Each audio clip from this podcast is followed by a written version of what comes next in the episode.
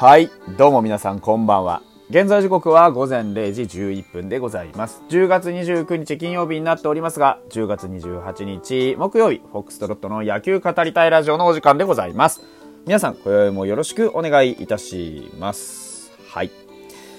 まあそういうわけででしてね、あのファイターズは明日から あのまあロッテ2連戦を残してですね、2連戦か明日、明後日、そうですね。明日、明後日、うん、金曜日、えー、土曜日の2連戦を残して、えー、まあ、ほぼほぼシーズンオフということになりました。うーんと、まあ、あの、シーズンの結果はね、皆さんも見ての通り、知っての通りなんで、今更ことさらに蒸し返したりするようなことはしませんが、まあ、それに伴って、まあ、いわゆる、えー、まあ、人事のね、話が、あまあ、上がってきておりますと。うん、いうところです。で、ファイターズの人事で言うと、まず、あのー鶴岡さんがね、えっと、それこそ昨日の深夜でしたよね。あの一報が出たのがね。えっと、現役続行を目指して、えー、まあ、対談をするというようなことで、えー、リリースがなされました。まあ、あのーなんて言ったらいいんでしょうね。うん。まあまあ、とりあえずその、鶴岡さんは、えー、そんな風に、まあ、あの、ちょっとチームを出ようとしているよというような話が、まあ、上がってきましたと。で、もう一つがですね、まあ、あの、小笠原コーチですね。ヘッドコーチ兼打撃コーチが、まあ、あのいわゆる、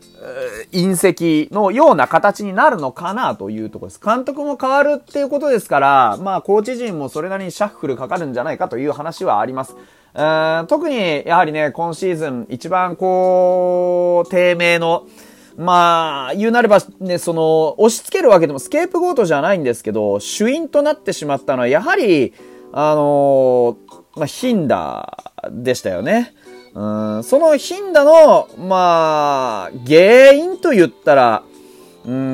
ん、あれなんですけどね。うん、いや、なんて言ったらいいんですかね。あのー僕は別にこの小笠原コーチが失敗だったとは思ってないんですよ。ただ結果は出なかったっていう、その結果が出なかったら失敗じゃないかっていうこともあるとは思うんですけど、ただね、コーチってのは人を育てる仕事じゃないですか。で、例えば、まあ、あの、他の球団の全然違うパターンの話かもしれないんですけどね、例えばさ、あの、ノムさんが種をまいた阪神の、こう、実を星野さんが収穫したみたいなことってあるじゃないですか。だからね、その、僕はこの、まあ、2シーズンぐらいか、えー、ガッツ、小笠原コーチがね、やってきた、いろんな工夫してたじゃないですか。どのキャンプでもさ、あの、砂袋叩いてみたりさ、なんかこう、いろんな道具使っていろんな工夫を、いろんなやり方をしてたでしょ？で、そういうふうにいろんなアイデアで、こう、なんだろう、強化をね、施そうとした、そのこと自体は僕は、どこかに絶対生きてると思うんですよ。それはもちろんその、ね、まあ、現実問題、ホームランの数がね、100本到達してない。チーズ、ね、チームでも一番打ったのが近藤健介の10本ですというような状況でね、まあ確かにもろ手を挙げて、いやー小笠原コーチいいコーチだったなって言えるかって言うと僕もさすがにそこまでは言えないよ。うん。でも、だからっつって、小笠原コーチが何も残さなかったかっていうと僕はそんなことはないと思うんですよね。うんだから、あの、願わくばね、あ小笠原コーチがやってきたことが、まあ、何かしら実を結んでね、来年でも再来年でもね、4年後でも5年後でもいいよ。何か出てきた時にね、あーこう、あ、やっぱりガッツコーチすごかったんだなって思う結果が出るかもしれないじゃないですか。だから僕はあの、あんまり隕石だとか、そのなんかね、成績不振のこう、なんか責任を取ってっていうのをあんまり信用してないんですよね。うん。そのまあ、短期的に見ればね、そうかもしれないですけど、やっぱり人間のやってきたことってゼロにはならないから、絶対に。うん。無駄にもならないからさ。すべてのことっていうのは、例えば、まあ大げさな話をすると、今ね、仮にこう、ね、あのまあ、清宮幸太郎がね、ポンって、こう、二軍でホームラン一番多く打ちましたよっていうのもね、あの、いや、育成失敗だとかね、なんだかんだって言われますけど、でも、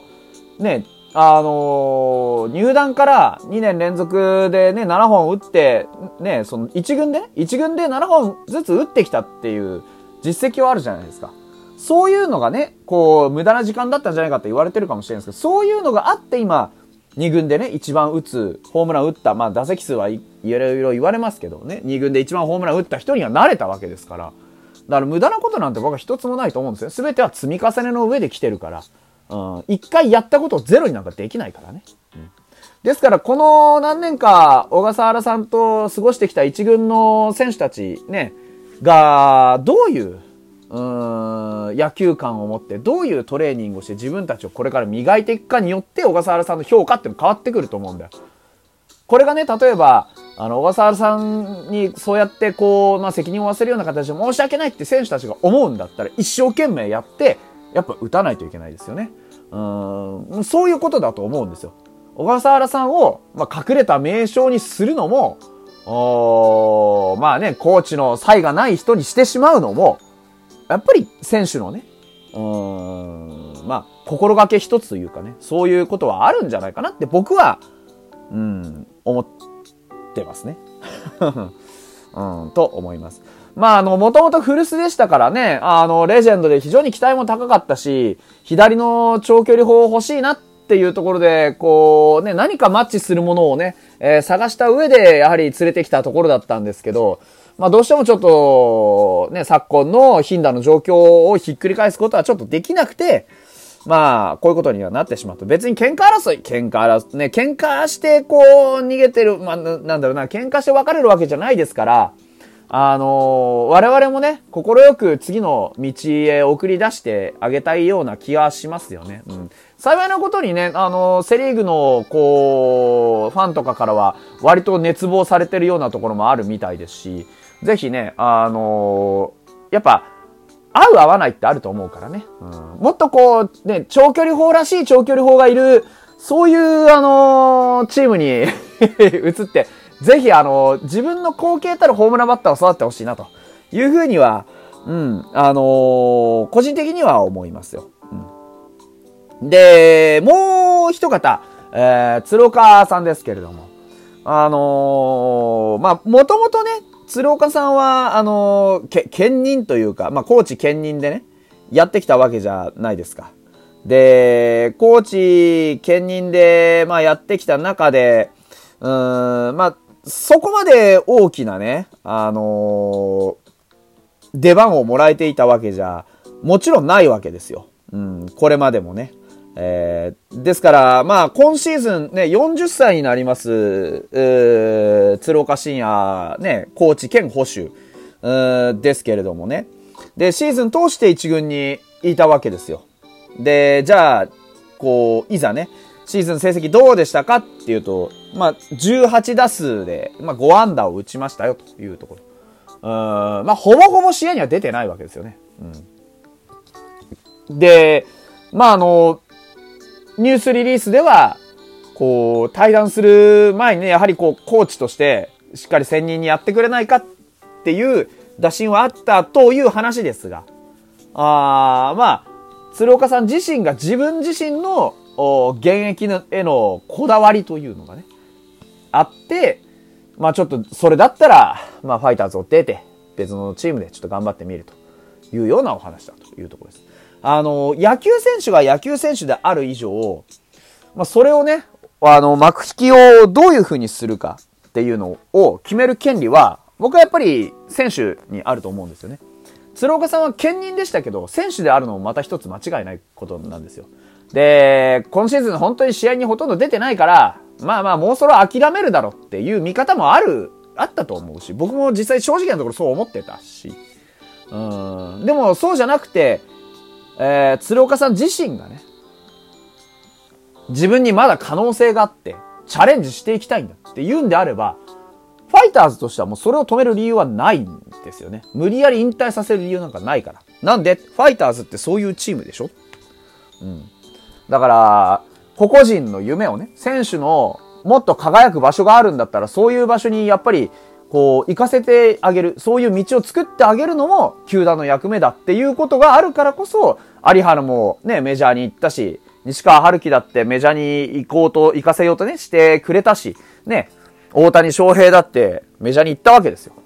うん。ですから、あのー、そういう道をちゃんといろんなところで用意してあげてるんだから、鶴岡さんだけそういうわけにいかないよ、君は引退してっていうわけに当然いかないですよね。うん。だから、これはまあ、ある意味、えー、仕方がないというか、あファイターズ的には、わかりました。あなたの夢を応援しますって快く送り出してあげるところなんでね。うん。まあ、あのー、キャッチャーとしての確かな技術、それから、まあ、あの、バッティングも別に悪くはないんですね。正直多分ね、その、シーズン通して出る体力があって、えー、シーズン通して出られるんだったら多分今、うちのキャッチャー陣で一番 1番か2番ぐらいに、うん、いい成績出すんじゃないかっていう期待感は今でも持てるんですよね。うん、そういうタイプのベテランですよ。うん、ですから、うーん、まあ、ファイターズのチーム的にはね、ちょっと寂しいことになります。この2名のね、あの、チームの象徴になったこともあるような選手であったね、2人がいなくなるのは、まあ、ほぼ確定というのも、悔しいこと、ね、寂しいことではありますけれども、まあ、それだけね、あのー、チームがまた変わって変化してね、新しい姿を見せてくれるということでもあります。二人のね、まあ、あの、新たな門出というの、まあ、栗山監督も含めて三人ですか？をね、あのー、祝ってね、今日はおしまいにしたいなというふうに思います。それでは、また明日。